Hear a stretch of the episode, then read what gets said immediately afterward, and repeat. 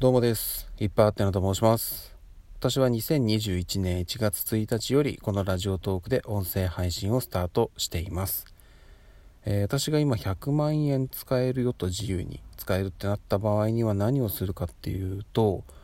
まあ、おそらく誰かの応援のために使いますね。うん、まあ100万円をねまとめてどんと何かに使うっていうよりは少しずつ少しずつ、まあ、いろんな方の支援に使っていくと思いますね。まあ、自分のねやりたいこととかも当然あるのでそこに使いたいっていうのもあるんですけど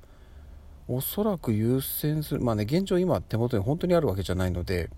実際にね手元にお金が来たらもしかしたら気持ちが揺らいでしまうかもしれませんけど今の思いとしては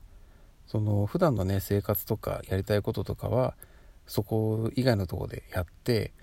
うん、その今手に入ったお金はおそらくいろんな人の支援応援に使っていくんじゃないかなと思います。あの応援したい人がねたくさんいるんですよ。うんのでね